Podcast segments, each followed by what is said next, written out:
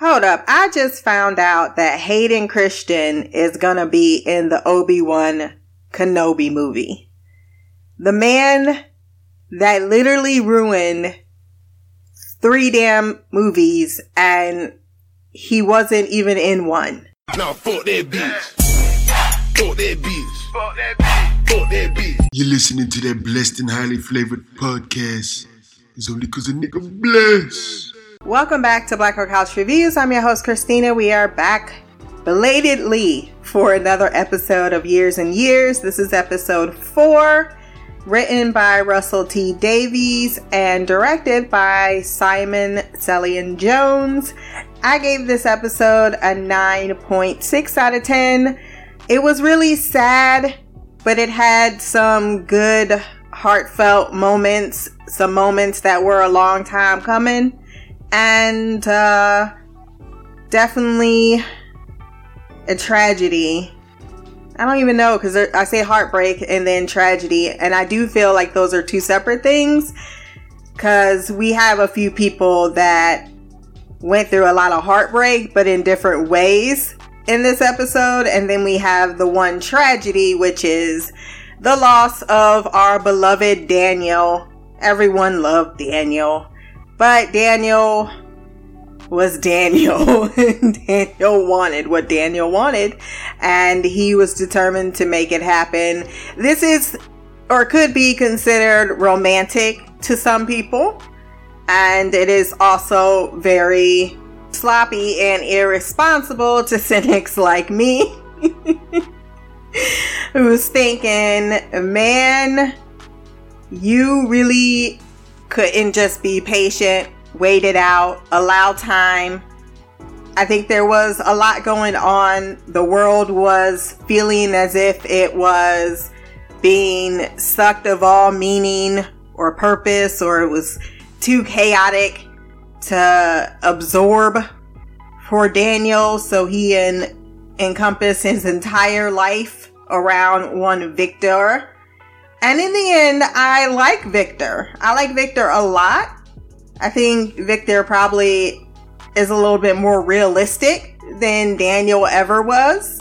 I think what Daniel was doing was very grandiose and it is almost a fairy tale story, right? You're he's the the uh the poorer, you know, immigrant and then he's got this guy that will, you know, go the great distance for him across the seas in boats that unfortunately drowned him.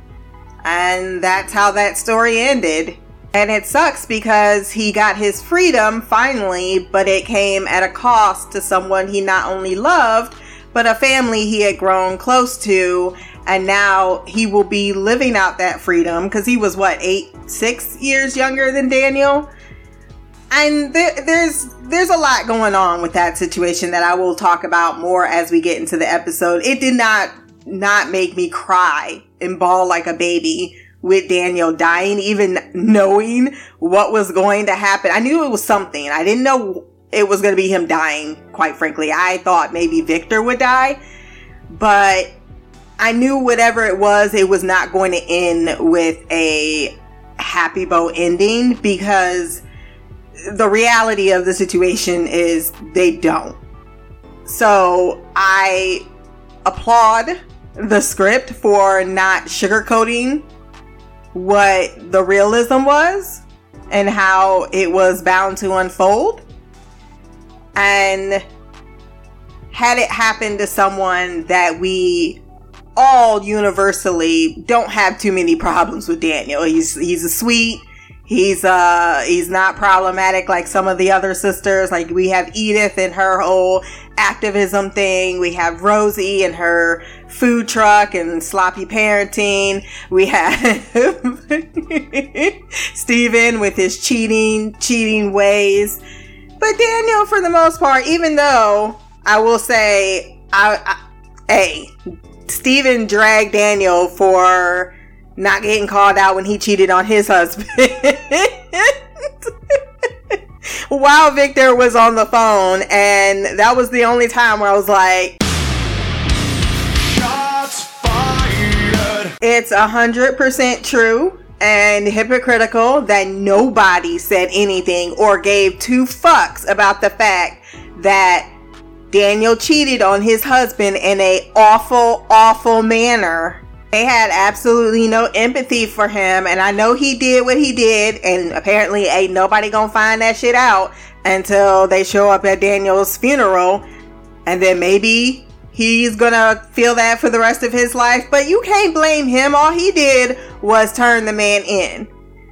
Technically, and I said it last time and I stand by it. If you a refugee in refugee motherfucking status and you got a sugar daddy, why the fuck you working at the gas station knowing if anyone, it could be someone, a customer that day that came in and was like, oh motherfucker, you pissed me off. I'm gonna take a photo of you because I bet you you illegal.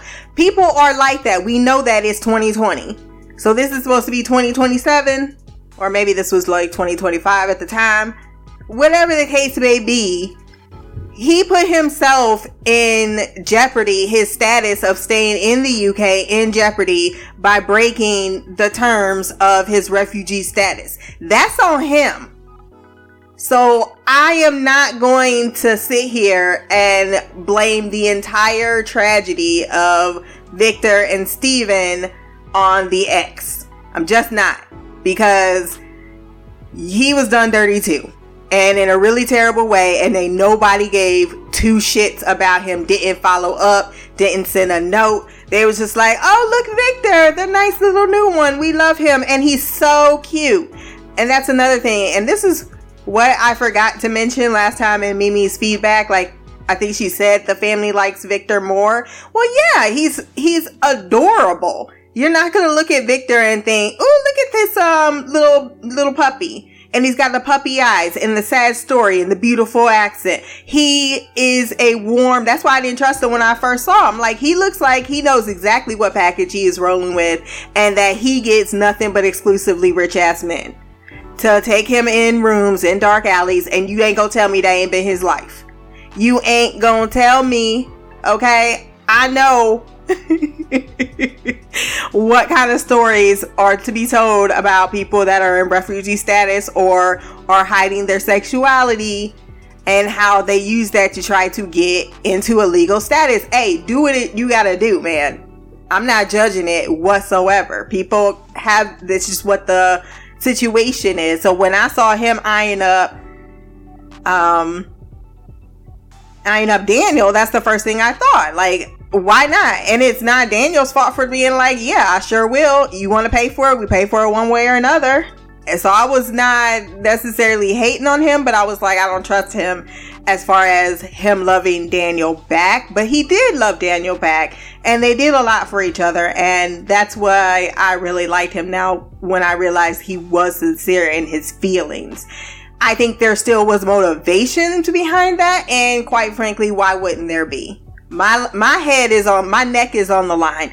Daniel can give up and walk away anytime he wants. His status is not in jeopardy. Mine is. So yes, I am going to be thinking in a different survival way than you are, even though you love me. I feel like I just jumped on the Daniel whole situation. um but yes, I had to get that out because I have a feeling. I just have a feeling I'm gonna hear it in the feedback that it's the ex-husband's fault that Daniel died, and I'm like, no, ain't nobody told you to do this. This was this was a lot, and I know that the situation could have gone in a very um, fatal way, and it went in a fatal situation in his country in Ukraine. But there still was a civil war in Spain, and they didn't have to do it like this and they could have done it. They didn't they rushed off and do it. It was another grandiose type of move for daniel and it wasn't thought out. He had to be with victor. Victor had to be in the uk with him every day every night. He didn't like this in between. It was victor victor victor because that's the thing in his life that makes him sane and happy in a very insane and depressing world because he is constantly looking at the news and getting ever more despondent. So before I start rambling on any more just about Daniel, we will actually start to go through the recap. Another year starting off celebrating Dan's engagement to Victor. Steven shows up late and kisses Celeste, but she barely withstands not slapping the fuck out of her husband as he lies saying that he was working for double pay to get out of the house and away from wife and grandma bickering. Celeste is like, Muriel, why you always asking dumbass questions? Like, what do you mean? Will they accept that there? And Muriel's like, let me be informed by knowing that Muslims don't accept gay marriage. And she's like, well, why ask the dumbass question if you already know the answer just to see or show off the fact that you be reading up on people of color? like she's so angry at her because she know at some point in her past she was racist. And I feel it. I feel it. it is so very present between the two. That's why she couldn't wait to jump on her freaking bandwagon. She's like, ah, hell yeah. Not only that you actually did the same thing your damn daddy did, but I finally get to be on sis side. Ruby is only 15. What? What the fuck? She does not look 15. Daniel informs them he'll have to move to Spain since he can't live in the UK with Victor, but the process is 10 years. And as someone down to marry and move to another continent, this is a lot. they have to live separately for 10 years before he can move there and get a job there and they can live together. That is awesome. He's willing to do that and wait that 10 years. He didn't even get to the end of the year before giving up on that exact uh, promise because there are gunshots this night heralded a or the gunshots this night I should say heralded the Spain revolution and immigrants are kicked out. France is not an option. Hungary has declared bankrupt with Viv Rook sitting on her hands in the middle and citing nothing but fear. She is such a piece of shit. A very real current fear. America has reversed Wade versus Roe, or did I have that backwards? Roe versus Wade, the Supreme Court. And in case you don't know what that is, it's the abortion law basically the woman's right to do with her body with a pregnancy. Now, there's a conspiracy behind this that overpopulation is going to cause a resource freeze. So, in order to keep the or for the masses or the you know the 1% to maintain control they need for the population to continue to increase because it's been staling in the past generations because less and less people want to have fucking babies, particularly their own race, Caucasians. And because of this, the black and brown population has risen significantly. Never mind, it was always three to one in this fucking country if you do the math. Then uh, they can maintain actual I didn't come up with this fucking conspiracy just so you know. This is what's out there. I'm not saying I subscribe to it, but I'm not saying it don't make sense. So there. But yes, to maintain white nationalism in America. I, th- it's crazy. It's crazy if it's true. We'll never know. but that sounds like something a one percenter would think about. St- certainly something Trump would think about. And considering he just put through the bitch that is all the way down for that, uh, yeah. Moving on, remember the. Oh, by the way, Edith was there protesting in America, and now she's banned from America. she was also on TV. And then all the siblings are talking about how the news was boring. Like, we were born in the 80s. I was like, you lie, Stephen and Edith. You were not born in the 80s because you are not 37 years old. I'm 37 years old. You're like 45. I'm going to even look up the actor's real age just in case I'm dogging him out in real life because that would then just be terrible and I would owe him an apology. stay tuned for uh, for that.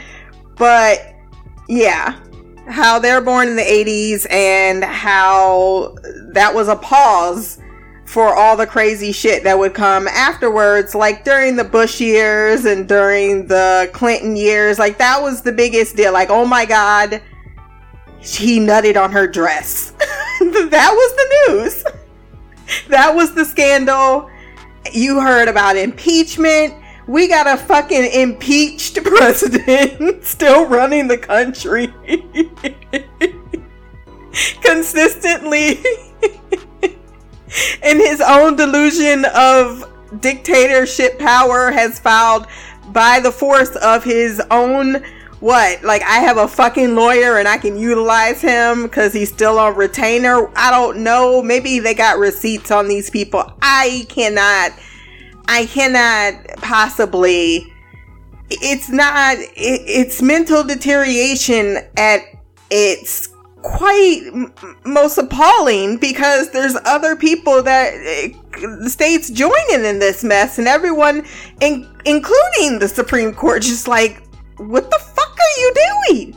What what are you there's no you have no evidence. You have nothing. It's like walking in a room and saying this happened and you say okay show me proof and you just continue to push air in their direction and you're just like what the fuck are you doing? You're like i'm telling you th- like you won't stop. You won't leave the courtroom.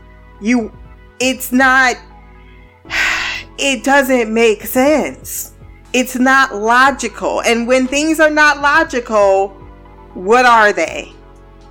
Yes. Whatever word you came to mind that is what it is. So yeah, that's that's the life of where we were, at least where I was in particular for um those early 1990 we had the crack wars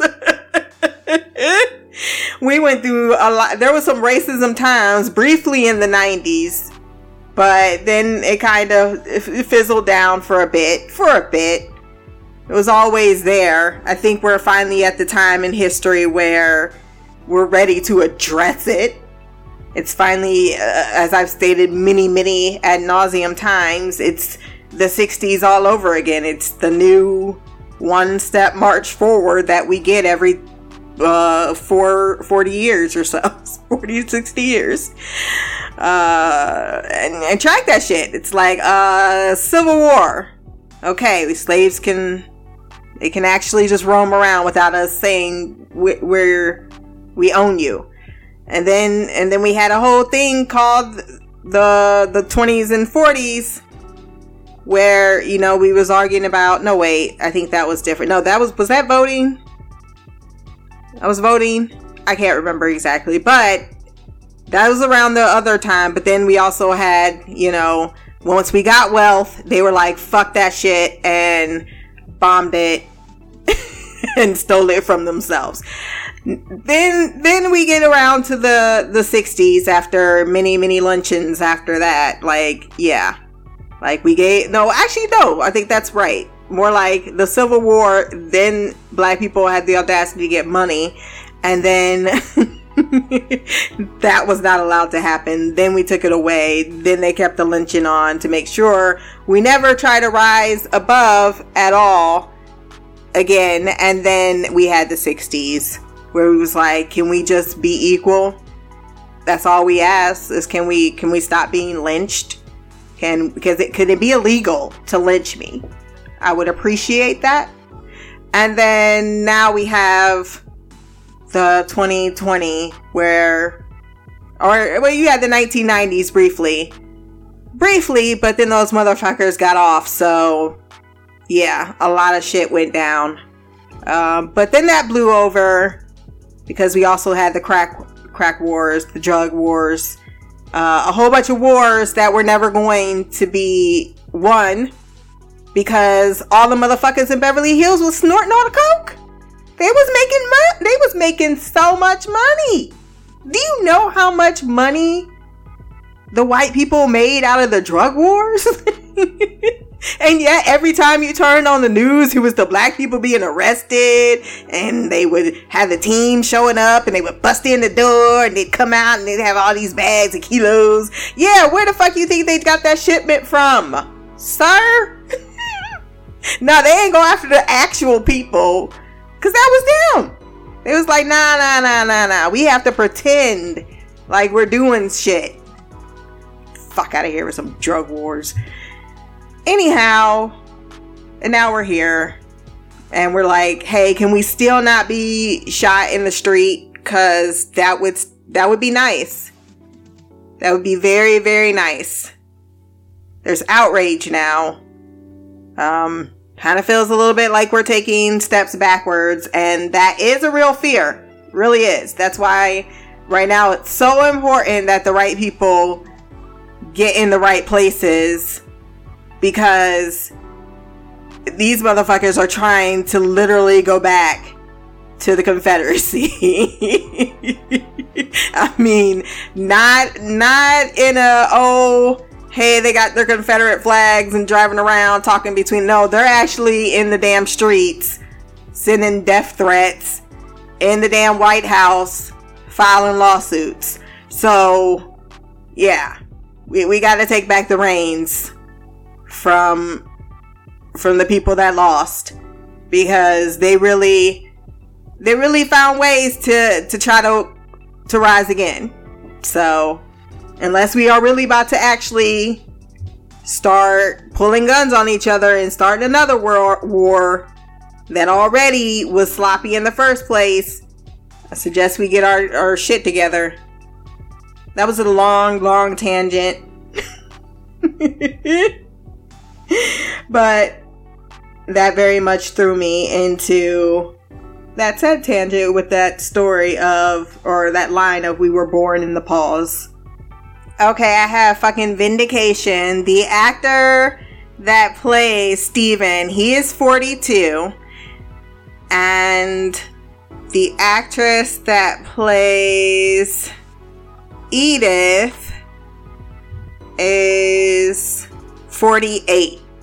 So, yeah. Don't come at me because I called him out on not being. The actor that plays Danny, yeah, that played Daniel, he was he's 39. So he's only playing two years older. That makes sense. But the other ones, I was definitely not not buying it. I was looking at Biden today, and I was like, he's so fucking old. I mean, he's just. I saw his like head, and I was like, God damn! Did he lose more hair than when I remember? Did he have a hair?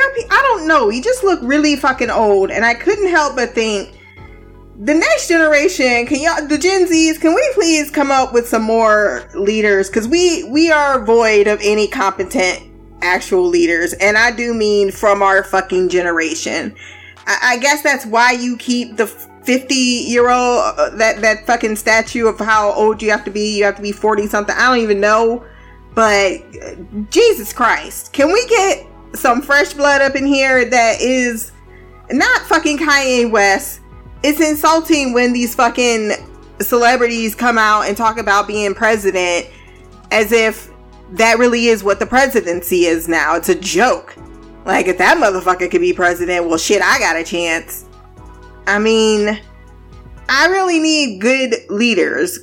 I know, Harry, you ain't a prince no more, but you have some qualifications. Can you, when you done raising your beautiful mixed baby, can, can you jump in here somewhere? Anywhere? I would appreciate it because I would vote for you. I would vote for you because I at least know you connect with my gen- like all these decrepit fucking people in office right now. Like all of them.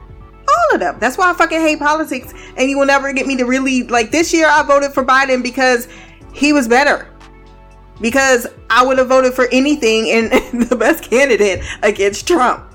I would have voted for a piece of paper instead of that motherfucker or anyone else on the roster. But it's not like I look around the room and I go, man, I really like him. he really stands for me. I really, you know, I bet you we like Obama. That's why everybody like fucking Obama. Cause you looked at that man, you talked the way he talked, the way he just everything about him. It was like, yes, I relate to you as a person, not only as a president or as a politician. Like I know you probably did shit I did when I was a kid. You look at the rest of the people that are all across the board of Congress, all of the motherfuckers that come, whether you agree with what they say one week or don't agree with what they say the next week, they all just look like fucking foreign objects. Just foreign. They they're polished, they're just there's nothing about them that makes you think, man, I really trust the people that are. It's more like I trust you to like balance, like I like I would trust the bank to balance my checkbook. Like I get that you will do this right because you have that experience and qualified, but it's not like I really want you to be there. I guess it's like any other bill. It's like I don't want to pay this gas bill, but I'm gonna trust that the gas company is pumping gas through my house the way it's supposed to. that was another rant. But um I got distracted because I was looking at my notes and it said Prince Harry or Chris Evans or Chris Evans' brother. Damn, I'm blanking on his first name right now. But people who actually care about politics that want to have the conversations, the people in politics right now don't feel like they want to have the conversations. They want to have the power. Then Steven leaves talking about how he got 11 jobs now. Why the fuck you lying? Why you always lying? Mm, oh my god. Stop fucking lying. Always lying to me. Too much. Lying so much, you know. You making it. Still got time to fucking complain though. Rosie wants to ask Gran for a loan, and I had it in my notes it must be my what did I say? I don't even know, but I'm not going back to listen to it. I have it written down nest eggs or not nest eggs, but what's the right word I'm looking for? I had it too.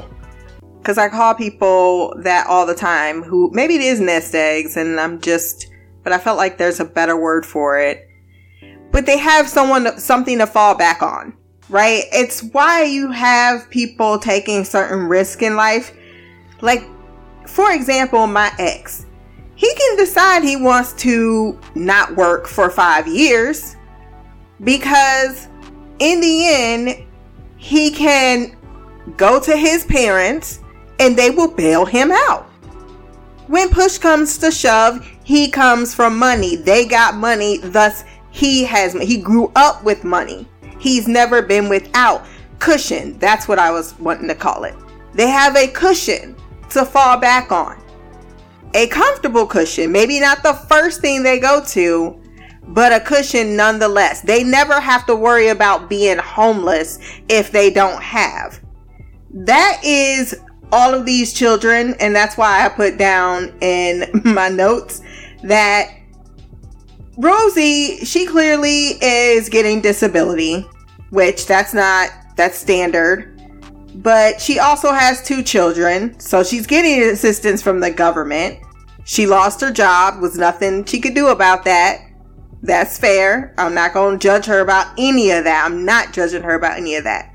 But to take a venture like a food truck and then be able to just be like, well, I'm gonna ask Gran for ten thousand because it's our money too. is where I'm like cushion, cushion, cushion, cushion. Taking out a food truck in the middle of a recession is by far the dumbest business venture that could be enacted. Now, this show could very well show her being a happy story and I think they will because they like Rosie as a character. She's that sister that you really can't stand half the time, but also you like a lot because you can always talk shit with her and she always gonna say that thing that you know you was kind of thinking but she said it out loud everyone has their roles here but the fact that A, Edith's like, oh, I don't have it. Edith, too, is a woman who is not working, that is living with her sister. And it's not like she ain't paying her or giving her shit for nothing. Because she even gives her money at the dinner table. However, the concept of not having a job is so foreign and alien to me, especially if I have children, that I don't know if their reactions are sometimes off putting to me because they have that cushion and I can't relate and I'm being biased or not because both of them I was thinking need to do better. but I really hope her, and I'm sure it will, her food truck adventure, it pops off. But she bought the truck from John Joe, whose brother went to jail. He owned it, but he was dealing drugs out the back. And John Joe is a very horrible name, and he has no chill.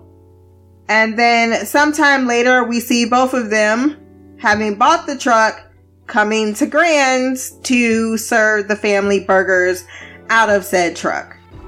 So I'm going to say this is two to three months later. Daniel is still consumed by the only thing he can talk to anyone about, which is Victor. He is teased by Rosie earlier, like, don't tell Daniel because he'll ask me to get Victor a job. but it is still all he talks about and his illegal status and how he wants to smuggle him to the UK. Say what? And he calls on Edith to assist him with getting a fake passport. She's like, bruh, passports require a breathalyzer, and I don't know anything that is going to imitate someone's breath. This is how the world has dealt with immigration and also with identity theft. And while I want to side eye it a lot, I can't. Sounds like actually a really good idea. Considering how prevalent fraud is around the country and the world. Celeste asks, uh, should I go? But then leaves the table a little bit later because this illegal activities uh, conversation is making her uncomfortable. And Dan's like, why do you want to tell her to go? But at the same time, I'm focused on my Victor. Like, I am not mad at you for being in love, but you also have shrunk yourself or wrapped yourself around him, and it feels like a midlife crisis. And that is exactly what men do. And the fact that they allowed a gay man to be the one with this particular need or desire to be with someone younger and focus on them and kind of a little obsessed with uh, their happiness. And Victor ain't even talking about how he's gonna die or how he could be executed. It's just, it's bothering Daniel that they can't be together. And, you know, it's, you know, she says, well, are they gonna take him out now? Well, no, not now. So that to me said it's not an immediate thing, but he felt an immediate need to make it happen. And I felt a little disappointed because while you're in a bad place, you also could take a moment to initiate some relationships, particularly with Celeste, or discuss anything but Victor when someone joins you at a table. It's more like we're having a conversation. You she joins you and you're just like, "Well, I'm not going to change what my conversation is about." Uh, or, or try to figure out what's happening with you. It's more like you're intruding, and if you're going to sit there, we're going to make you feel like an intruder. And that's not a good look for Daniel, but I do like how they make each character so lovable but also flawed. I think that's people. I can name a few of mine, perfectionist being on the top of the list, and uh, possessive need of my personal space. And Daniel's flaw, his number one flaw, is his white privilege. It's at every thought process, and he mentions it several times. People like us You know, we we're not poor. We've got money. We've got this. I don't understand why this thing can't happen for me. I I've gotten everything I've wanted. I've not had too many bumps around the the on the road.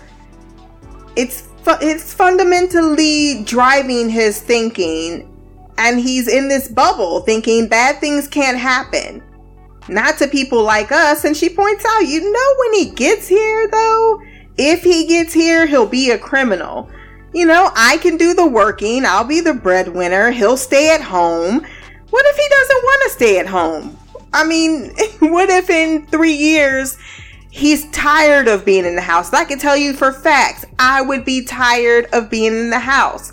And then you're gonna make another arrangement. You're gonna anytime you can't do something, you'll want to do it, right? At a time where sure I didn't want to work, but the minute I was not working, I wanted to work because it's boring as hell.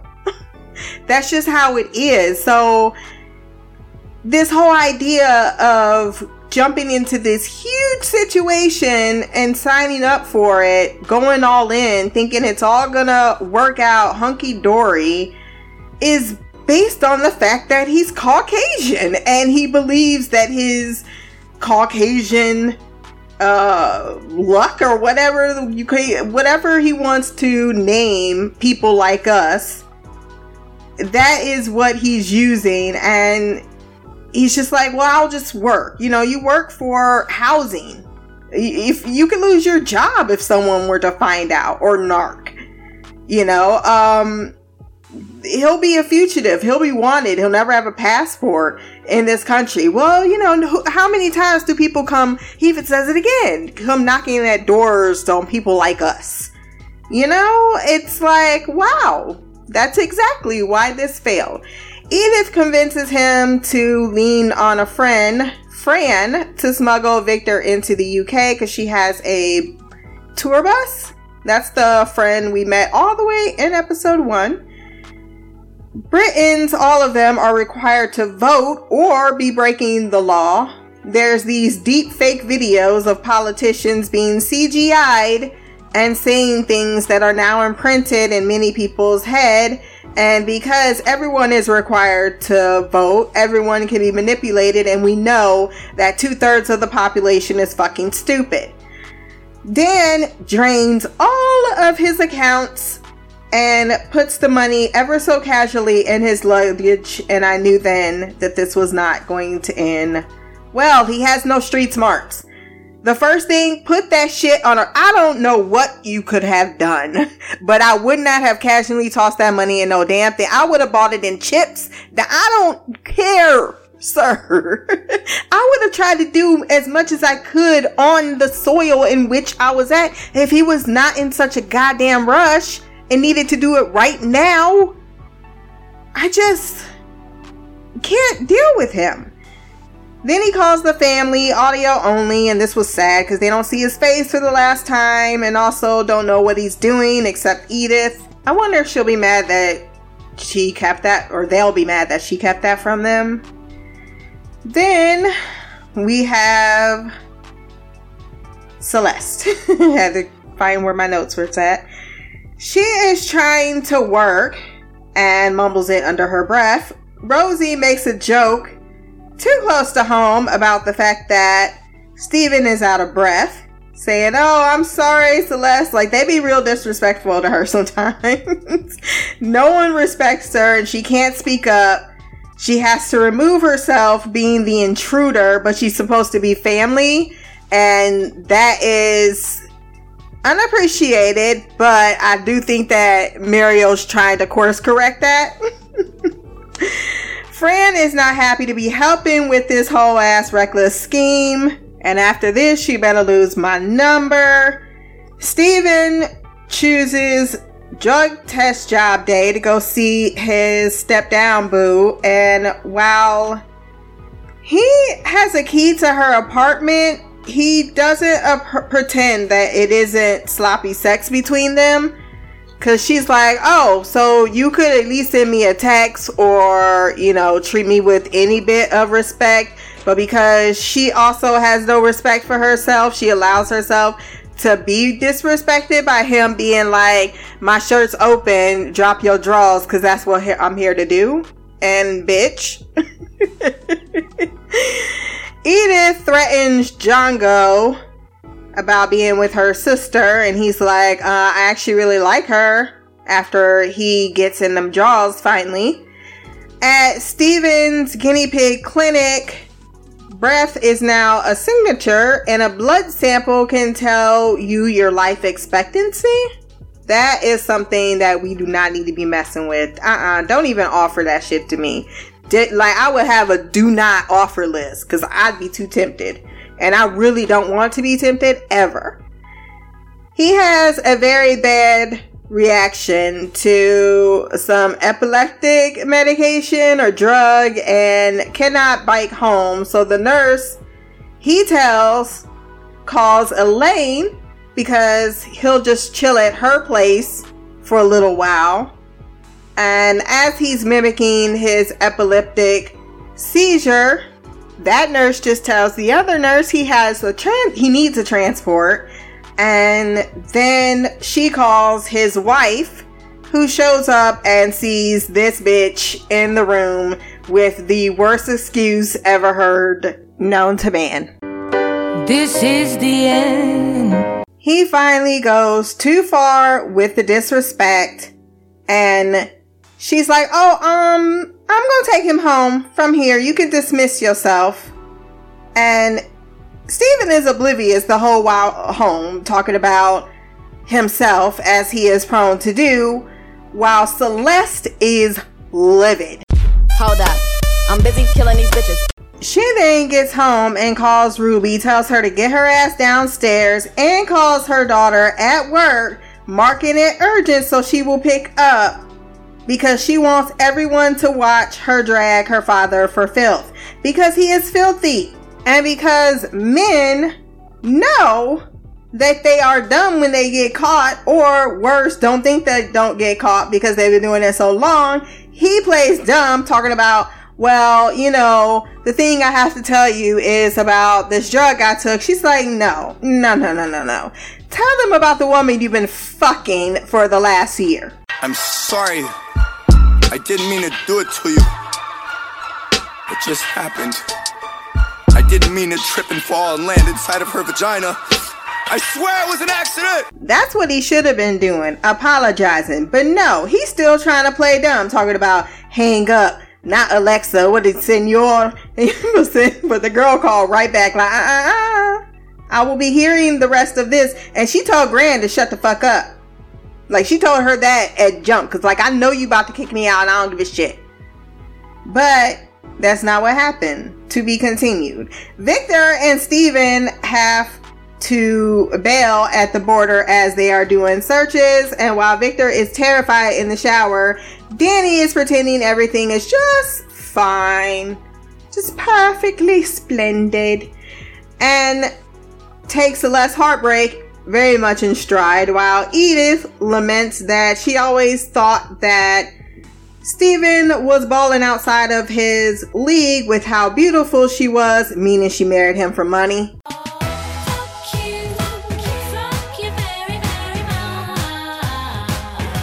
Don't act like that's not what she was really thinking because she didn't say, oh, she was better because she was more intelligent or more sophisticated or this, that, and the other thing. She mentioned how pretty she was compared to their brother and that is a very fucked up thing to say about someone you should care about, but clearly no one in this family does care about her and she's feeling that kind of way, or at least it's not don't care about her at all, but don't care about her in the same way they're all been chasing Victor's ass.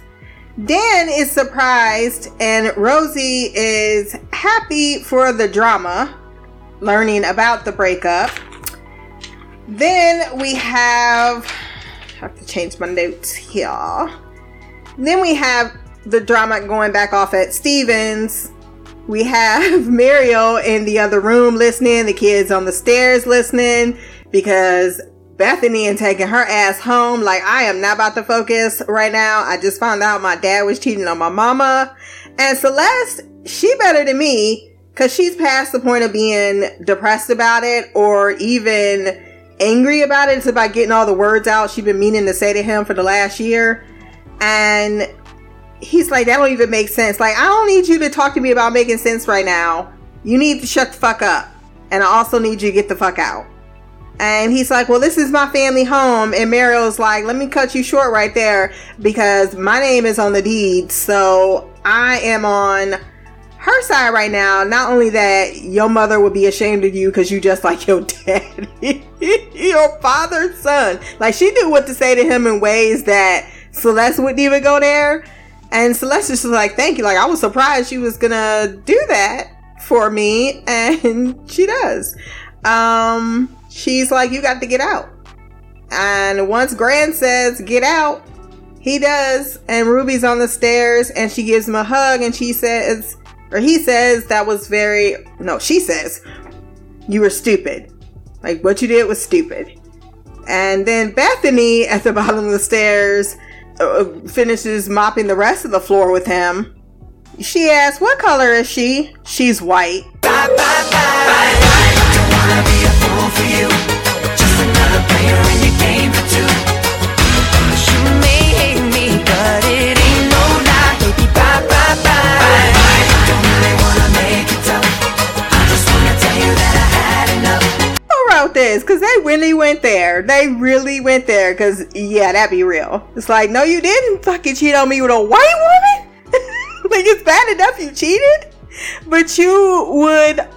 cheat on me in a way to make me feel as if I am less than. And I'm already having that insecurity because white women are the worst. Oh my goodness. And I don't mean all white women. I feel like I always need to preface that, preface that. But y'all know if you my my sis, if you my white sisters, you you you know I'm not talking about you, right? You know this. I have so many Caucasian friends all the time. and when I say it around them, they're just like, oh, we're not offended because we know exactly what you're talking about. But I feel like on the podcast, I'm always going, y'all know I'm I'm not meaning everyone, right? but um we all saw them damn numbers. The kids tease about living with Celeste Jamaican mom. So her mom is still alive, but apparently she is not pleasant, worse than Muriel, it would seem, to try to cheer her up. And all wondering how she did not punch dad in the throat, knowing all this time that he was parading his mistress in front of the fam. I got a Glock in my Rari. And to add to Steven's night, the mistress ain't too thrilled either to be living with him. He didn't even want to go. He was like, but we're not together. It didn't mean anything. She's like, oh, I'm so happy to have my life ruined for it not meaning anything. she was tearing him the fuck up. And then she tells him, well, look, I have this one hour to myself at 6 a.m. every morning and I'm gonna need you to go during that one hour time. He's like, all the time? Yeah, all the time. You can live here, sure, but you will be leaving every morning at 6 a.m. and not returning until 7 a.m. Now let's go to this other sad, sad part of the episode, which is Victor and Dan. He's professing his love and all that which is great, except it doesn't come with any type of smarts. And he gets scammed for all their money plus their passports by some Russians, because why the fuck would you trust Russians? He is way out of his league here. Way out of his league. Victor doesn't know. He's kind of just, he's in a desperate situation. And anytime you're desperate, it will taint just about everything. Victor and Dan are now reduced to taking a boat, boat, a very small boat with many more passengers than it could possibly carry, all the way across one mile to the other side of the UK. And uh, right before they got on the boat, here is Dan still in the fantasy, chasing the fantasy, taking off his shoes because he doesn't want to get foot rot. Oh dear, we are in trouble. Were they trying to make me feel something about the fact that you had women with children that were separated and you had uh, uh, just actual children on the boat with no parental figure whatsoever, or a woman who was separated from her husband could not get onto the boat? And you just had so many other sad situations, and you have Danny there with Victor, who's just trying to get his gay lover to live in the same country as him like when you're thinking about the quantity of desperation in that boat, yeah, one's different than the other. Sure, because there's nothing to say. I, I mean, I, I, I don't know. and then we find out that Viv Rook is prime minister, and you got that stupid child still talking about oh how she's good she clearly has, uh, in the chaos and the void, stolen many things and done many illegal things on top of that. And then the family link call, and I cried, especially as Victor tells the story, and he's heard Family Leak so many times, and they think they're talking to Steven, and they start to argue about how Steven, or not Steven, how Daniel left his husband and Steven doesn't even want to be on the family link anymore and Celeste is angry like no it's your fucking family link and I'm just then your family so she makes it very clear even with everyone else that I'm not included here she has nothing left to lose I suppose except being kicked out of Muriel's but she's like ah, if that happens that happens but they do have or they can the girls go back to wherever Jamaican mama, but uh, it's far away and it's not something the girls wanted. So she's also made that sacrifice for her children. And that sounds exactly what a black woman would do and has done many a times, uh, which is unfortunate. And also why I choose to make my choice very wisely. and that is how we end the episode. Let's jump into the feedback.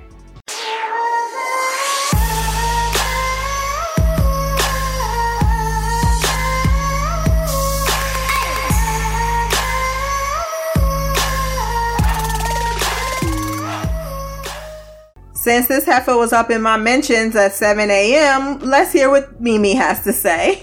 What up, Stina? It's Mimi. Um, I know that you're tired. I know you've had a, a long couple of days, even though it's only Tuesday.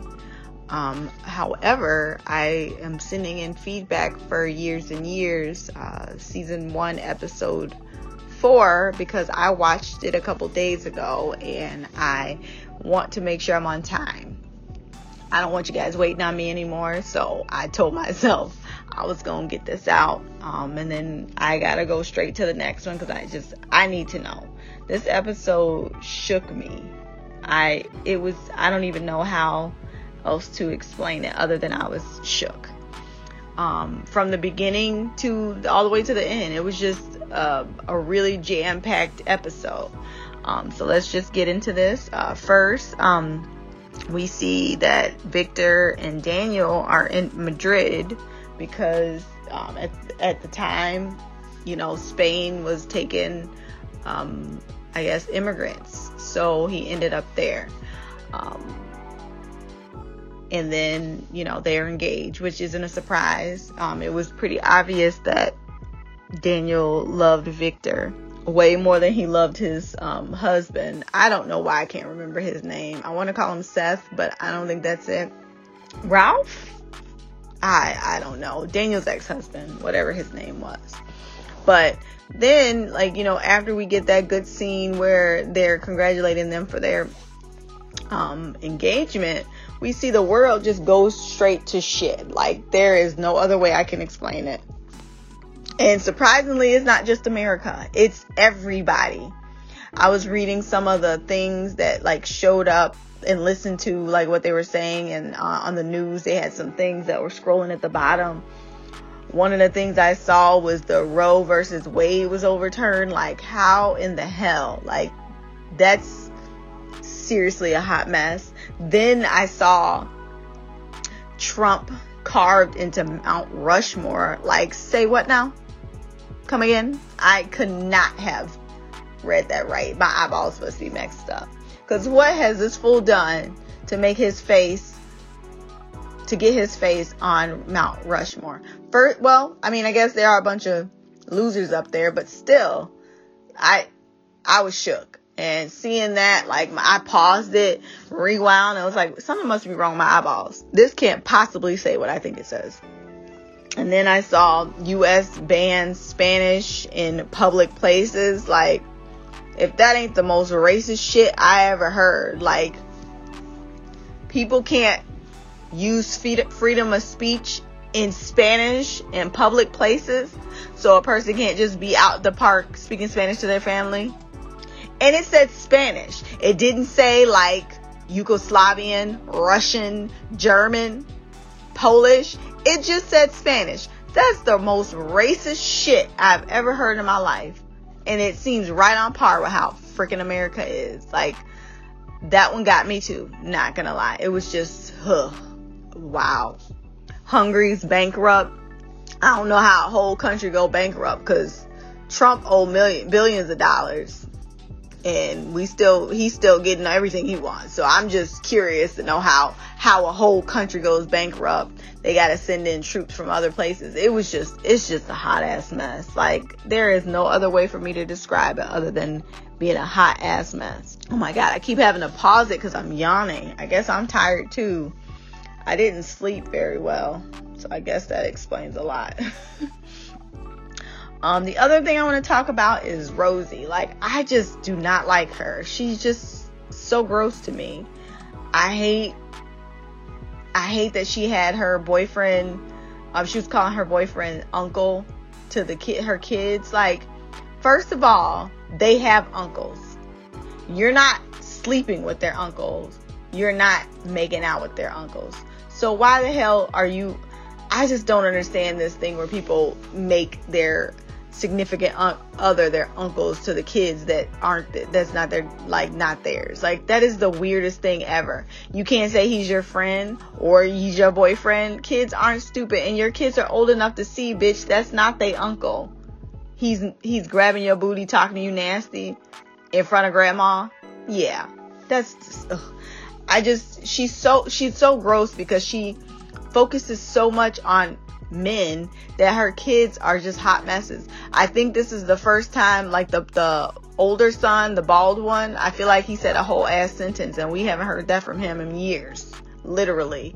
So that's disgusting. I don't know. Um, I think it's pretty cool that Lincoln is walking around um, wearing a dress and his hair's in pigtails, but I wish we'd have seen her have a conversation with him about that because in my mind, she don't care enough to even bring it up. Now I'm not saying she he gotta come out of the closet or come out as trans, but I would need I would be curious to know like, oh, where'd you get this dress from? Oh, okay. Do you like wearing that dress? Do you want me to buy you some more dresses? Like that would be questions I would ask because these are legit questions I need answers to. But she's just oblivious. She only care about her man and getting her food truck. Ugh, she's so fucking gross. She's annoying. I cannot stand her. Like I said though, I do love me some Lincoln. He's probably the best kid. no, no, no. Ruby's pretty awesome. To her impression of her Jamaican grandma was hilarious. Um, oh, we might might as well get into that because that whole scene where he was at the trial, drug trial, and he started having a reaction. And his first instinct is to call his mistress. Like, I understand why. Um, why do I want to call her Estelle? That is not her name. Oh my god, I'm drawing a blank. Daniel's not Daniel. Um, Lord, why am I not remembering people's names right now? I feel real stupid.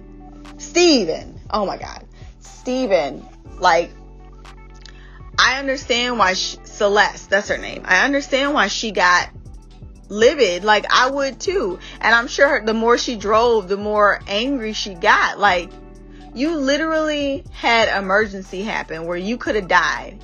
And your first instinct is to not even call me, to call your mistress. And then you have the audacity to tell her that it didn't mean anything. A whole ass year relationship didn't mean anything. You ain't even trying to hide it at this point. It means something. And how dare you talk to her like she's stupid.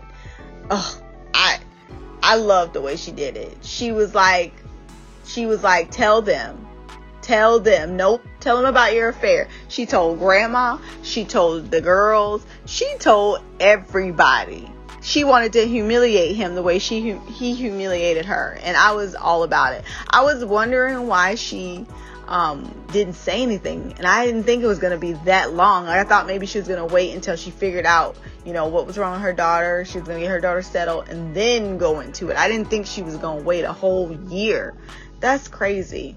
And I gotta be honest with you, I don't know why, and I don't know what it says about me, but when Beth asked um, Steven what color Elaine was, and then she got really pissed when he said white, I felt that shit. Like, I felt it.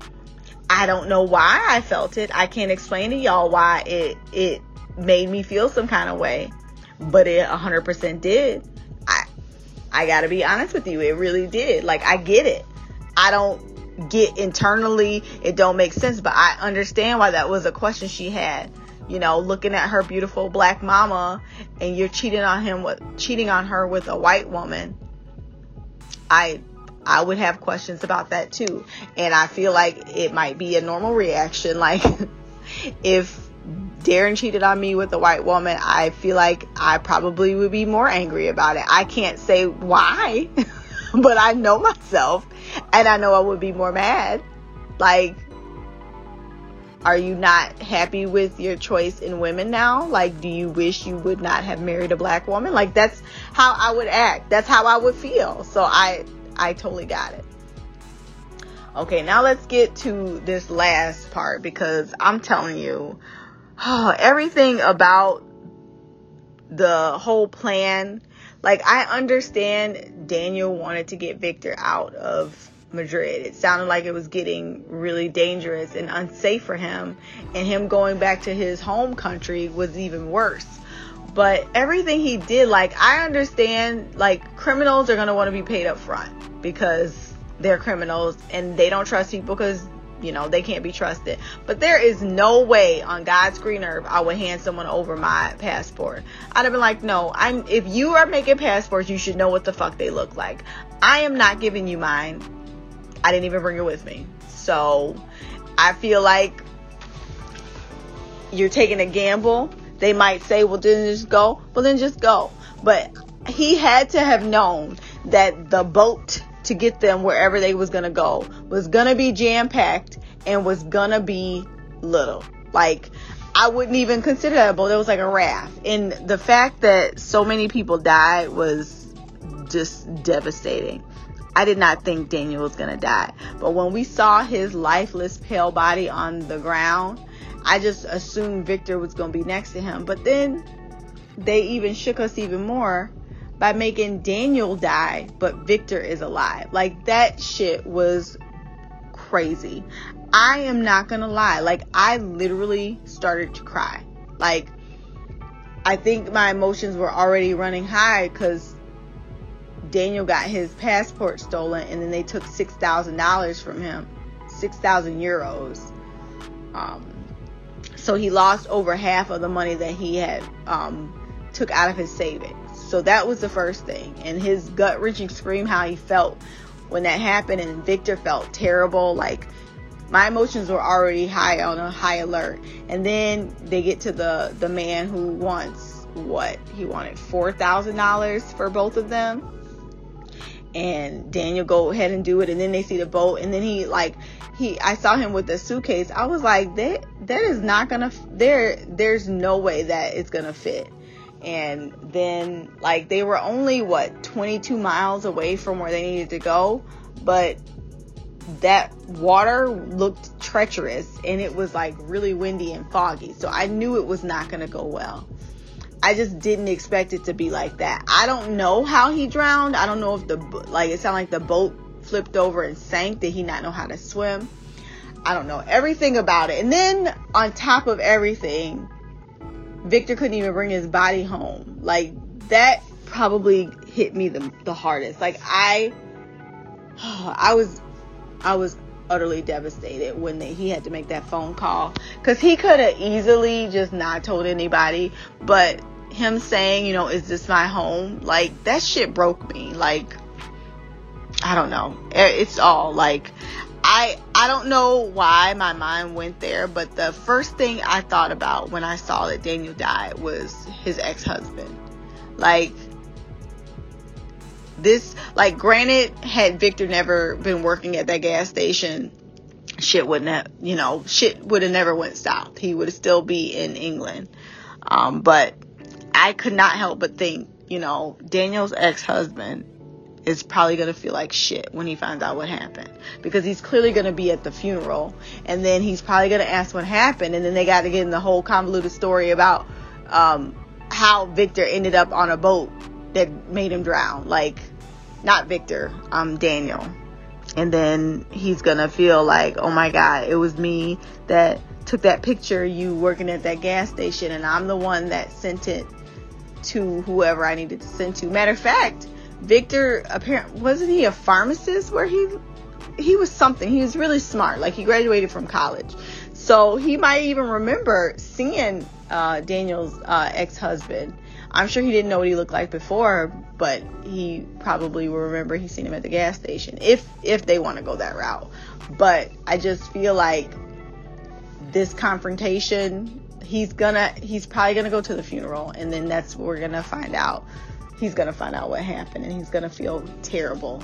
Because i think maybe it's just my age and my life. Like i've seen myself get so angry that i did something spiteful and petty and it didn't do anything but make me feel worse. Like in the moment i think i felt vindicated and felt that's what your ass deserved but in the end it didn't change the fact that that person wasn't still with me.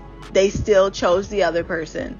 I'm still alone, and now I done made you hate me, and for good reason, because I was being petty. So I guess in my life, I've learned that being spiteful doesn't do anything.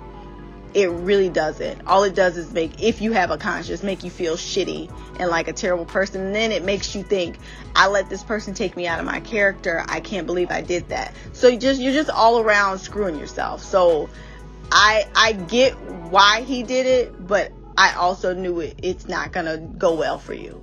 Look at what happened. He still risked, Daniel literally risked everything for Victor. He loved him way more than he ever loved his husband. Like, that is the bottom line. He literally chose, like, he took his, he was willing to risk his life because Victor gave him an opening like we don't have to get on this boat let's just go you can go you can go back to the embassy tell them that you lost your passport it was stolen you can go back and Daniel didn't want to do it. So he had a chance to just be done with it, but he didn't. He wanted to be with Victor and he wanted Victor safe and he was willing to do whatever it took. Spend all his money, risk his life, and he ended up paying for it with his life. So, yeah. Um, I really, I know this, this is the last episode and I'm really curious to know what happened, um, what happens next. Um, I know this next episode is gonna be an emotional fucking wreck, so I'm probably gonna try and be a little toasty so I can um, not be too much into it when I watch it because it's gonna be hard. Um, I cannot wait to hear your podcast on this episode because this this show was a good pick. Um, I'm glad you picked it. It was this show is awesome. I don't, I, I saw that it was from 2019. They probably, I don't know if they, they renewed it, but I know they probably haven't even, with quarantine and all, they probably haven't even started filming yet. But I really hope we get a second season. This show is awesome. So until next time, love, peace, hair grease, and black girl magic. Queen of the couch, Mimi, out. That was Mimi with her feelings on the episode. Some expected commentary there, but some really wise advice as well. Let's start with the last remark you made, which is about season two. I hate to bust it to you, man, but this is a standalone. This is a mini series. This is not going to be a serialized show. It has its beginning, middle, and end. That's what I love about British TV. They get to the fucking point. and um, at episode 8, they're going to hit their crescendo and send us off. So it's going to be bittersweet when this show is over because I do enjoy it very much as well. You did sound as sleepy as I felt like two days ago when I was like, I'm not doing this podcast. if you did not know, this week I have been working overtime almost every single day. Not almost, what am I even talking about? Every single day since Saturday. Plus, I had five children over my house this weekend by the time Monday came or Tuesday came along, I was just depleted of any energy whatsoever. I had nothing else to give. I took a shower and passed out. And then yesterday, my daughter really wanted to play, and I felt really neglectful of her as uh, she's been cooped up in her room. So I gave in to all of that, and here we are. But uh, yes, girl, sleep is something we need I think Shy said it better. We women take care of everyone, but not ourselves. So, you caught something I did not, or actually two things that I didn't mention. One I didn't catch at all, which was the Mexican Hispanic, uh, like you could not speak Hispanic in public. Like that, yeah, that's true because the Hispanic and Mexican population is rising in the US. They are the most baby booming uh, ethnic group in this country. Thus, why one can start thinking about that theory. And yes, why people would think that would be something to, because it's not prolific. Like, you don't go on a line or avoidance language line, because I call all the time, and they say, if you need an option, press one for language or two for Spanish, because Spanish is the second most uh, prolific language in the country. So, of course, that would be the one we would ban. And then Trump being on Mount Rushmore. Who's on Mount Rushmore that deserves anything great? I mean, I'm not going to shat too much on the people that came up with the Constitution. Granted, it did not involve black people, and that's just what people should understand about black people in the Constitution. It, we didn't, that wasn't for us. Like that was all for you. July 4th, that was all for everyone who was free. We were not, and we were not allowed to vote in this democracy system. So yes, when I mention the people on fucking Mount Rushmore, they don't mean shit to me. Why should they mean shit to me? They thought I should be in chains.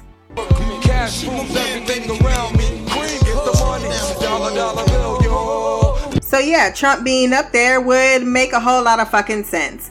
But on top of that, this just reminds me of something I saw today that pissed me off.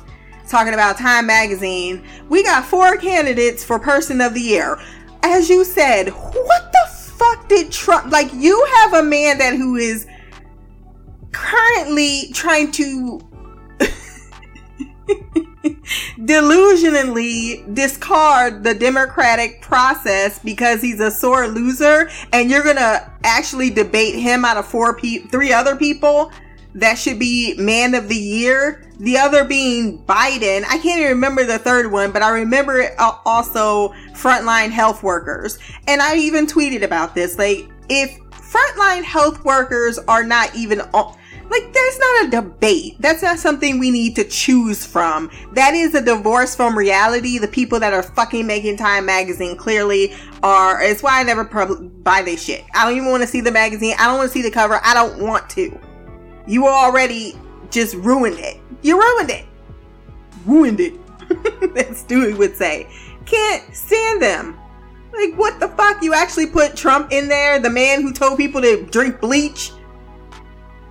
Then we have Roe versus Wade. You were like, oh, that's fucked up. Girl, that is happening right now. That white bitch Trump got in. Why you think every woman in America, well, maybe not you, but the rest of us were literally losing our shit because they want to have things like, hey, if you get molested and you're a baby, uh, and you're pregnant, then you must have your baby. It's illegal not to have your baby. You can't have a choice in that.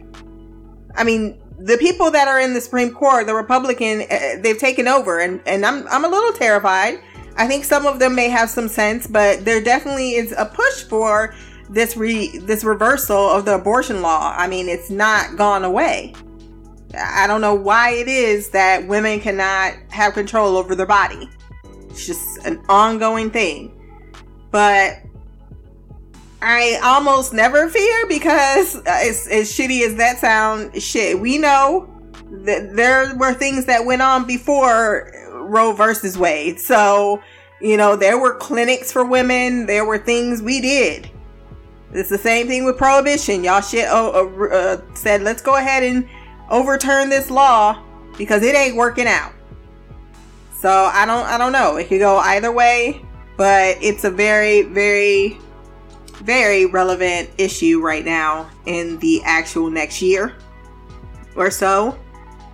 And then the the black versus white situation about why you would feel like you didn't want to put words to. I put some words to it in the podcast. I put words to it. I know exactly why she asked that question and why you would feel the way you feel. I would feel the exact same way.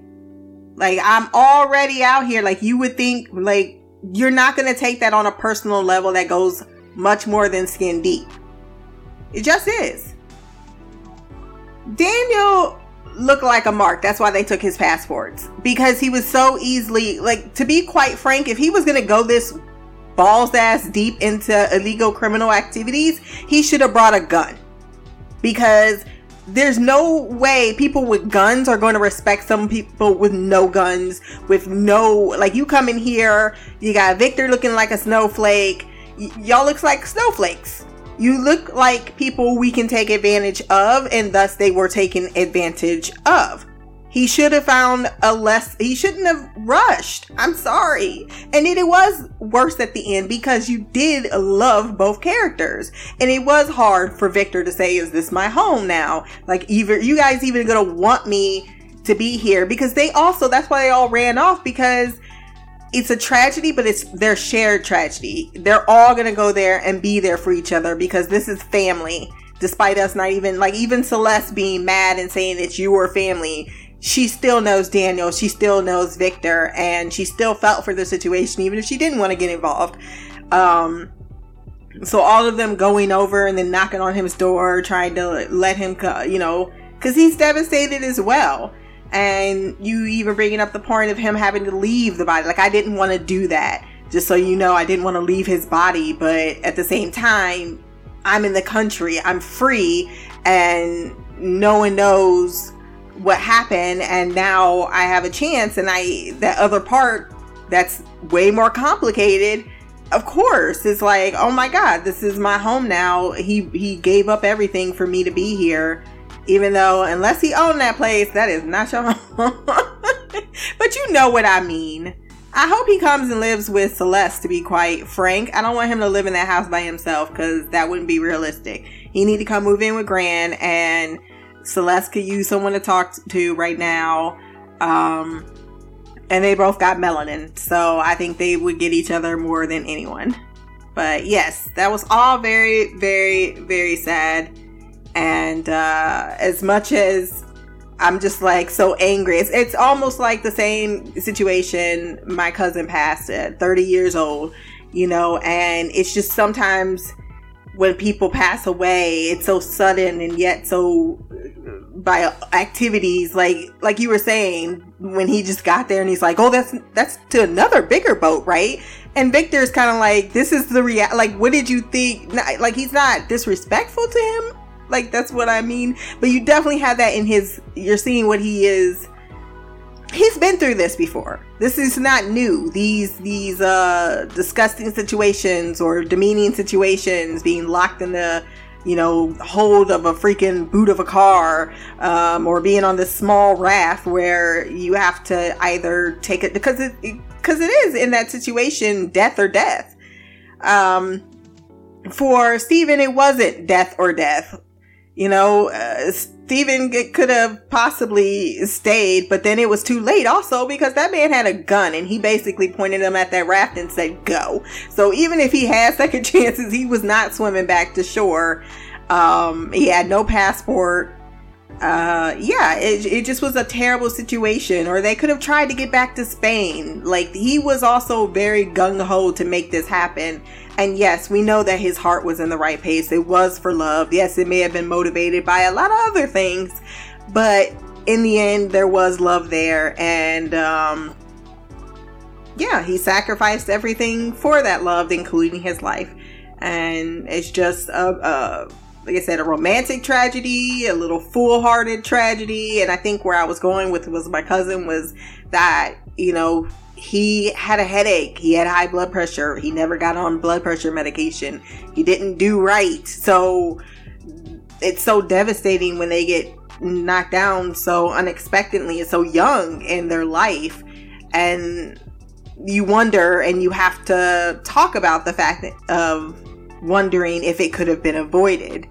And that's the thing with my cousin. It's like, damn, that could have been avoided. You know, it didn't have to get to the point where your blood pressure was so high that you would, um, I don't even know what it's called right now. When you have a seizure in your brain, where, where there's bleeding in the brain. Um, I know Mimi knows it. So, uh, aneurysm, that's what it's called. Where you have an aneurysm it, it, you know, that's a lot of neglect uh, that he allowed himself to to go through before it got to that point. And you always, you know, as much as you you love them, because Lord knows I love that boy, but at the end you're just like you you fucking idiot. Like why? why did it have to be this way? Why did you have to make it the decisions like this? They were kind of bad, not the best decisions, man, not the best decisions has to be stated, not the best decisions. Um, and you wonder what could you have done differently if you just waited another two weeks, another three weeks, or if you just paused for a moment and and really tried anything but trying to to rush to get what you want. And I get it, it's been like two or three years. I can't remember since he's been with him.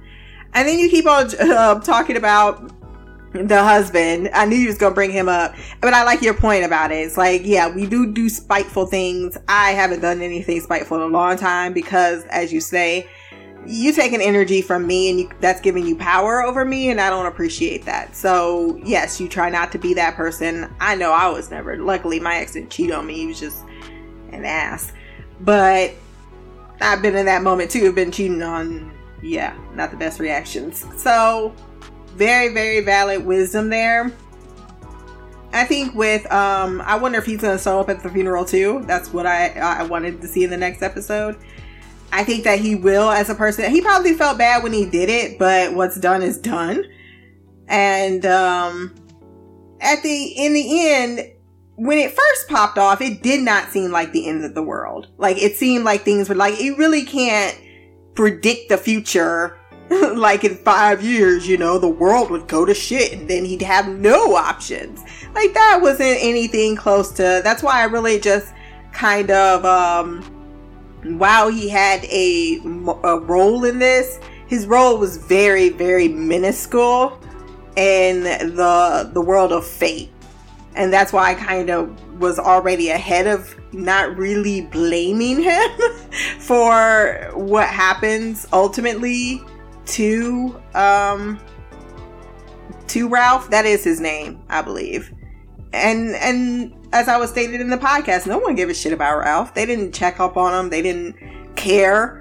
They didn't um he was married to him. He actually was a part of that family for years and there was no type of love lost there and it did seem at first like that he was someone that was liked. Like he was the one that was encouraging him, go with your sister in, in the beginning. I just, you know, but yeah, it is what it is.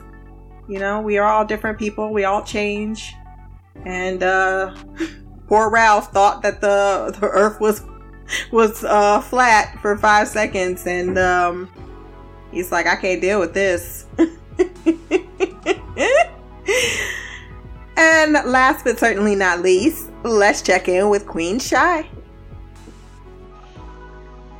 Well, hello, Christina. It's me, Shy. I am back to discuss this crazy show, Years and Years. this time episode 4. Yes, I am back to getting my life back to norm for the most part, back at work.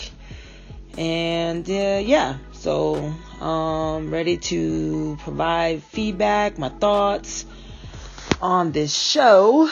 And I will start off by saying the one thing that I'm come to enjoy about this show is it has I mean there's been some predictable stuff but for the most part it's been it's thrown me for a loop in a lot of areas um but not as much as this episode I will say I was completely blindsided by this and all all in my fields all the way and I'm sure you know what I'm talking about, and I'll get to that in a minute. But um, I think I'll break it down by character, like Mimi has done. That seems to be the easiest way to go about it. I will start off by saying that I really cannot stand Steven. And you know, and the thing is, you know, he compared himself to Daniel and Victor's situation but I'm like, no, player, you no, we ain't comparing that. First of all, first of all, you know, you were having an affair and carrying on a relationship with this girl Elaine. Unlike Dan, I mean, again, not to say what Dan Daniel did was right either. I mean, he he did it you know, he did some, you know, a little, he was a little bit shady as well. But you have a wife and kids, you are having an affair, you're having this double life, um, you're actually screwing this woman behind your wife's back. And so I don't want to hear it. No, I know it's not the same. Anyways, um, so Celeste finally confronted him. I can't believe she let it go on for as long as it did, long as she long as it did with her knowing and not saying anything. So, but yeah, I mean, just like, you know, men are so stupid and, you know, you're always to get caught up. That's why it's like, it's not even worth it. If you're not happy in your relationship, just move on and, and, you know, go about your life. You know, this, you know, it just doesn't make sense to sit there and be with someone and cheat on them. Someone that you call yourself loving and want to be with and you have children with and you've created a life with and then you're going to sit there and talk about how it meant nothing. No i'm with celeste. Don't i don't don't come at me with that nonsense because if it meant nothing you wouldn't have done it. And then then then there's the fact that why would you risk everything for something that meant nothing so you know you can look at it both ways and either way it's retarded so Oh, sorry, not good. I don't like to say that word, but I'm so upset right now. Um, anyway, and then my thing with was, I found that interesting that Bethany wanted to know what race she was, and um, yeah, I didn't see that coming. Her asking that question that wasn't what I thought she would have asked. So that was very interesting of her to want to know that. I will say I don't agree with how Celeste chose to tell the children, chose to handle exposing um, Steven. I mean, I'm not saying that she needed to never tell the kids, but I wouldn't have chose that way of doing it. Um, I don't think that's the best route to inform your children that your dad is having an affair. But that's just me. Um, but yeah, anyway, as for Rosie, um, we see that she's getting involved with the the John Joe guy. So she's found herself a man and she's getting her life together with this um, food truck. So that's nice. So she's finding a way to um, use her skills um, in another way. I really enjoyed Edith in this episode. She was definitely my unsung hero. I love the fact that, you know, when they found out about the affair, she's like, you know, Celeste was way out of his league. She was beautiful. I love that about Edith. She's, she's, she keeps it real for sure. And I also love the fact that, you know, she's like the, um, the tiger, the tiger mom in this situation. I don't know if I'm saying that right, where she's um, protective of everyone in her family.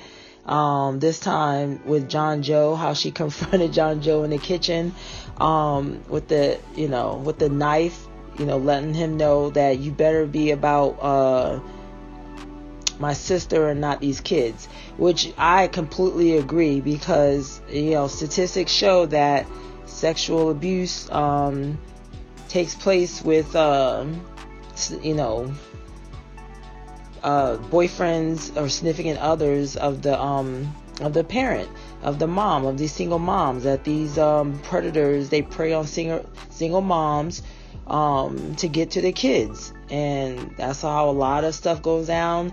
That's the area that I am in and I see it all the time. Um, I deal with a lot of sexual abuse and I would say eight times out of ten it's the mom's boyfriend that's doing the abuse and so it's very frustrating, uh, especially when um, you have these moms that don't want to believe it. But I mean, as that statistics show, that's who you know. A lot of times, that's who's preying on these kids is the one that lives in the house, that's coming over, that's got the have access to these kids. So I don't blame Edith at all. So yeah, that's right. Defend your nephews. Make sure that he knows you ain't playing around you know, Muriel, she is such a such a complex figure. Um, I love that she did um, defend Celeste. I know they have their, you know, their rocky relationship, but at the end of the day, she ain't about that life. You know, she kicked Stephen out like, no, no, I don't care if you blood. You don't do that. You know, you're your father's son. And that, I mean, that's a sore, you know, that's a bitter, sore um, spot for Muriel. So she was not going to be siding with Stephen in that situation. I don't blame her.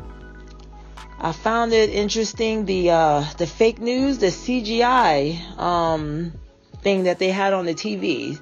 I could see that happening, and so that's what's so scary. You know, these people are saying, "No, that's not me. That's not me," but um, these people, hackers or whatever they are, using um, technology to CGI the faces on TV and their voices to get them to say and do things that they the, the actual person wouldn't say or do.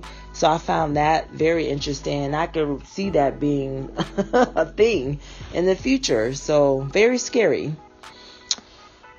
All right, I've delayed this long enough, but I will say I was so I was so upset um, about the um, Daniel Viktor story, so upset and totally blindsided. I was in my feelings. I'm I mean tears were you know I, I was a hot mess when this um, when this happened when this storyline um, unfolded because I you know I you know, this show got, you know, had me prepared for, you know, Edith dying because of the radiation. And uh, of course, my child decides to interrupt me as I'm about to get in my feelings about this um, Daniel Viktor story. Got interrupted again. So I had to do some yelling. Anyway, um, what was I saying? But yes, uh, we were prepared for Edith, and I even was half prepared for something to happen to Viktor. I did not expect for Daniel to die. I was so upset. I'm like, seriously? And you know what? And I ain't gonna lie, I I really, I really got pissed off at Ralph again because you know me we talked about him being petty, and I basically said the same thing, but not using those words about how um, messed up it was for him to do that to Viktor. And of course, I was thinking at the time that, you know, this was putting Viktor in danger, which it did, and that it could potentially lead to his death. But uh, the irony of it is that it led to Daniel's death because this boy this man was truly and completely in love with this man and he was willing to do whatever he he took all the money out of his savings account. He went, I mean, this man went above and beyond for Viktor. He would, I mean, he was really um, truly in love with this man and Viktor with him. And you know, Ralph, oh my gosh. So, you know, that thing in the car when he was talking to Ralph really came back to bite Daniel in the butt in so many ways and led to his death. All of that just because he was mad because of everything that went down. I'm just not okay with it. I'm I'm so upset that they killed him like that.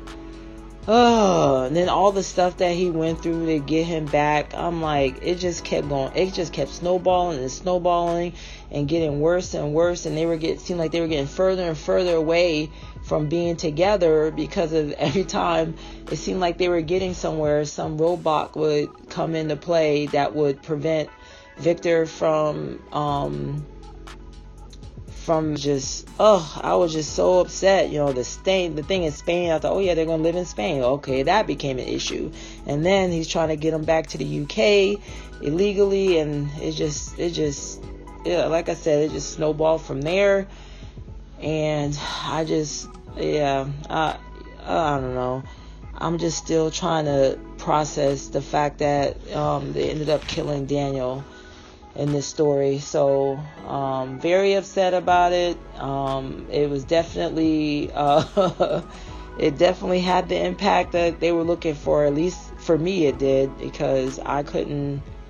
I was just so I was just so through. I mean, a part of me didn't even was like, I don't even want to watch these next two episodes. I'm so upset. Of course, I'll watch it because I want to know what's going to happen. Um, then we got Viv um, getting the prime minister thing. Uh, so here we are. I agree with what you said, um, Christina, and what Mimi said about this is the female version of Trump. So shocker my shocker, you know, she's the prime minister, and you know, heaven knows what we're gonna get after this. Anyway, um, that's all I have. Yes, a lot to unpack in the next two episodes. Very interested in how this all ends. Very pissed off at Stephen very upset about Daniel. Um, still recovering from that that shock of that story. Um, so yeah, I will leave it at that because I've gone over as always. So until next time, much love, peace, and Black Girl Magic, Queen of the Couch, Shy. I love that she ended it on I'm over as always. Till next time. well, I knew y'all was coming for Ralph. I'm so glad I got ahead of that because I knew y'all was gonna be like, "This is fucking Ralph's fault." Um, but like Mimi said, Ralph, if he's a good person, he gonna beat himself, his own self up over those actions. But I'm not gonna blame Ralph for this. Daniel got Daniel killed, man. Unfortunately, Daniel got Daniel. He was doing shit that was way out of his out of his league, out of what what is considered rational.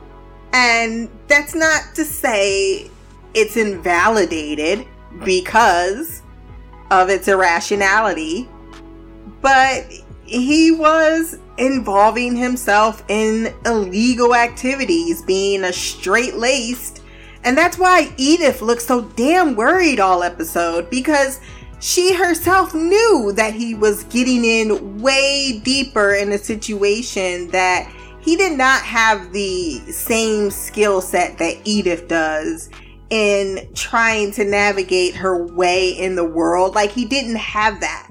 He's been in his six by two. And that's the thing. It, it's like he got into middle life, and I'm just going to evaluate him. That's what I'm doing as an analyst of characters and as someone who also thoroughly likes Daniel.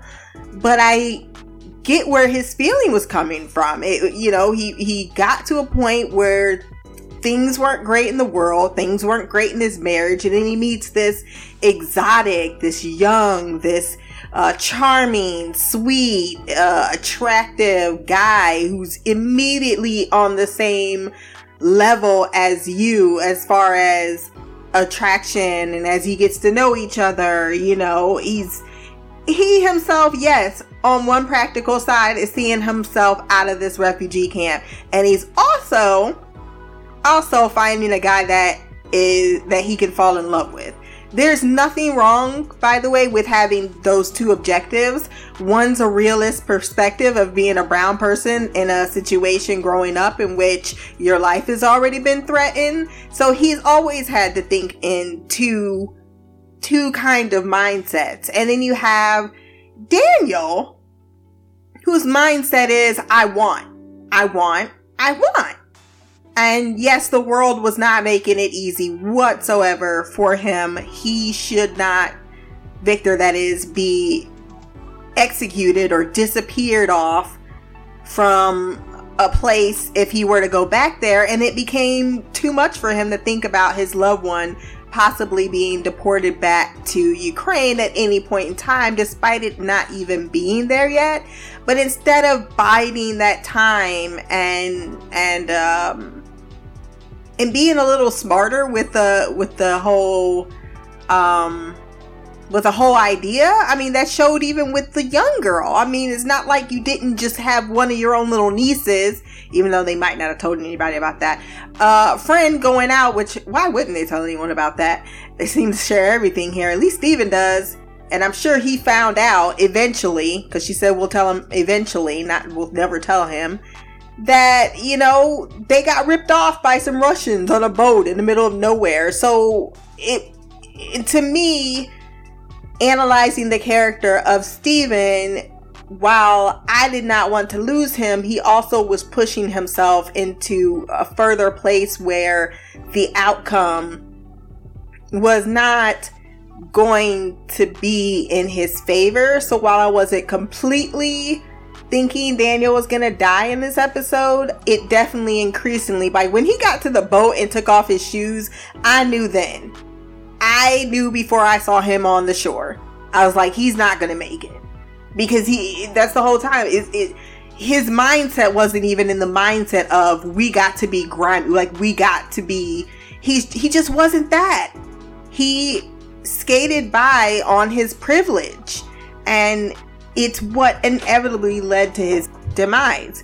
Now, like what Mimi said, Ralph being a decent person, he's not going to look back and be like, oh, I was, uh, you know, I was being petty and now I don't feel anything. I'm sure he felt something right away.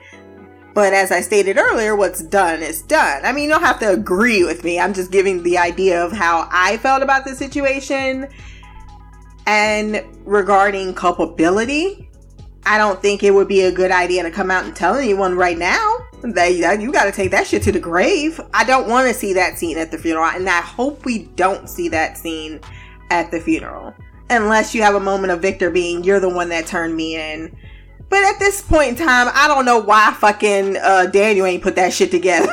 it does not take a rocket scientist. Like I said, they go, anyone could, it really could have been anyone at any time it just happened to be this one petty moment that led to it. But it's also, once again, Daniel's fault for fucking gushing about the man he left his husband with, and the ink ain't even dry on the divorce papers. They ain't even signed. He living in his house where he spent years with him that still I, I just don't want to ignore the fact that Daniel also did a very shitty thing. Rather you thought Ralph was a was better than or less than or whatever, he was still a person and he had feelings and just as we're cursing out Stephen about his dirt, yeah. Daniel got dirt too, but you're also right, Shy. Not the same category. I thought I gave him a pass or shots fired because no one decided to care at all that Daniel cheated on Ralph. Like it wasn't even a a mark against him. It was like, oh, you have Viktor, let's bring him in. And so like there was no hey, you really hurt someone, you did something bad, you left him at my fucking house and you destroyed my barbecue, you could have set a fire. Like that was not you even abandoned your entire family to go fuck him. He became your world on that night. And I think because of that because there's a thing about trauma and how it some it creates a closer bond between two people i think that also is a huge factor on why he was so ever consumed alone in the world that's changing and the only person that makes sense to him that's his is Viktor. So it, Viktor had to come home. He had to come be with him, uh, come hell or high water. And yes, it cost him his life. And I don't want that romanticized. At least I'm not romanticizing. Stop. That's wrong. If people romanticize it, it that's that is totally your right to do so. I should not have said that word. I don't romanticize it myself because of the context that is so much behind it in the character that it is simply a tragedy. But I feel in a lot of ways worse for Viktor. I think when I saw Viktor is when I actually started crying. Um, when I saw him at home and he was so devastated and you know that other part of his brain was just like you got to get away. You got to get freedom. You got to be uh, you know this is good. It's going in a good way. But look at what it cost him as well. So that's where i started tearing up more uh, about viktor's situation um, daniel just i mean he wanted to be a knight in shining armor and he wasn't a knight he wasn't. So I think I've exhausted that topic enough. Um, thanks enough. Uh, thanks a lot for making me making sure I don't date any men coming in my household. Don't touch my daughter. Like, um, no. Yes, but that is a very true statistic, and it's very sad. It's why, uh, I'd be looking at people like, um, you know, most people that get molested are by their family members or their boyfriends of the people brought into the house, and that's really sad because it, it shouldn't happen at home. Then we have the whole Stephen, and you're right about that. He not only, yes, it, that's where I was going with the difference in circumstances. Like, come on, bruh. He left his husband in a terrible manner, but he still left him. Before he went and fucked Viktor. Yes, they were still married. So he did technically break his marriage vows, but before he did so, he said, well, actually, he didn't say shit. Never mind. So, as far as them coming clean, both of them are shit. But, Stephen, you, it went on for a year. You paraded your mistress in front of your children. That's where Mario was like, whoa, like, come on, man. In front of your children? You had this woman in the house introducing her as a coworker and you were fucking her? Like that don't usually the mistress never even makes it or gets to know the family. She looked at this woman in her face twice, multiple times, and was talking to her. And Celeste knew she better than me. Ooh, she better than me and that's why she had to be petty. Like it was that moment of I wouldn't have done it in front of my kids like that, but my kids is 15 and uh Bethany is a fucking adult. Yeah, I would have done it like that. I would have. Like we ain't going like I actually had a strange thought through the entire episode, which was that family leak is awfully convenient because it's you know, easier to call and tell everyone tragic news at the same time versus have to tell one and then they have to be crying and then call the other one and then they have to be crying and call the other one. You got to pass it down the line. Or if someone gets a text message because they can't talk, but everyone got to experience it in one minute in real time. the same thing about the cheating. It's like, nah, get your ass down here. She wanted to be spiteful. So, yes, that's another moment in which sometimes that pettiness gets a whole gets ahead of that spitefulness, pettiness. But I think at the same time, it's just we're like, no, you did something terrible. It affects the entire family. These aren't eight and nine year olds. This is a 15 year old girl uh, who clearly saw your dick. They're a very open family. They talk about everybody's business all the time on Link. Yeah, no, this this was exactly how it was going to go down. I talk longer on this podcast than I thought I was going to talk, but it has been a few days since I've recorded it all, so clearly I had a lot to say. If you want to send feedback on the next episode, you can send that to blackgirlcouch at gmail.com. You can find this podcast on Podbean, Stitcher, iTunes, and wherever else good podcasts can be found. My social medias will be below. Remember to like, share, subscribe, and if you have time, run over to iTunes, rate the podcast, and leave the review. Until the next time, peace, hair grease, and black girl magic.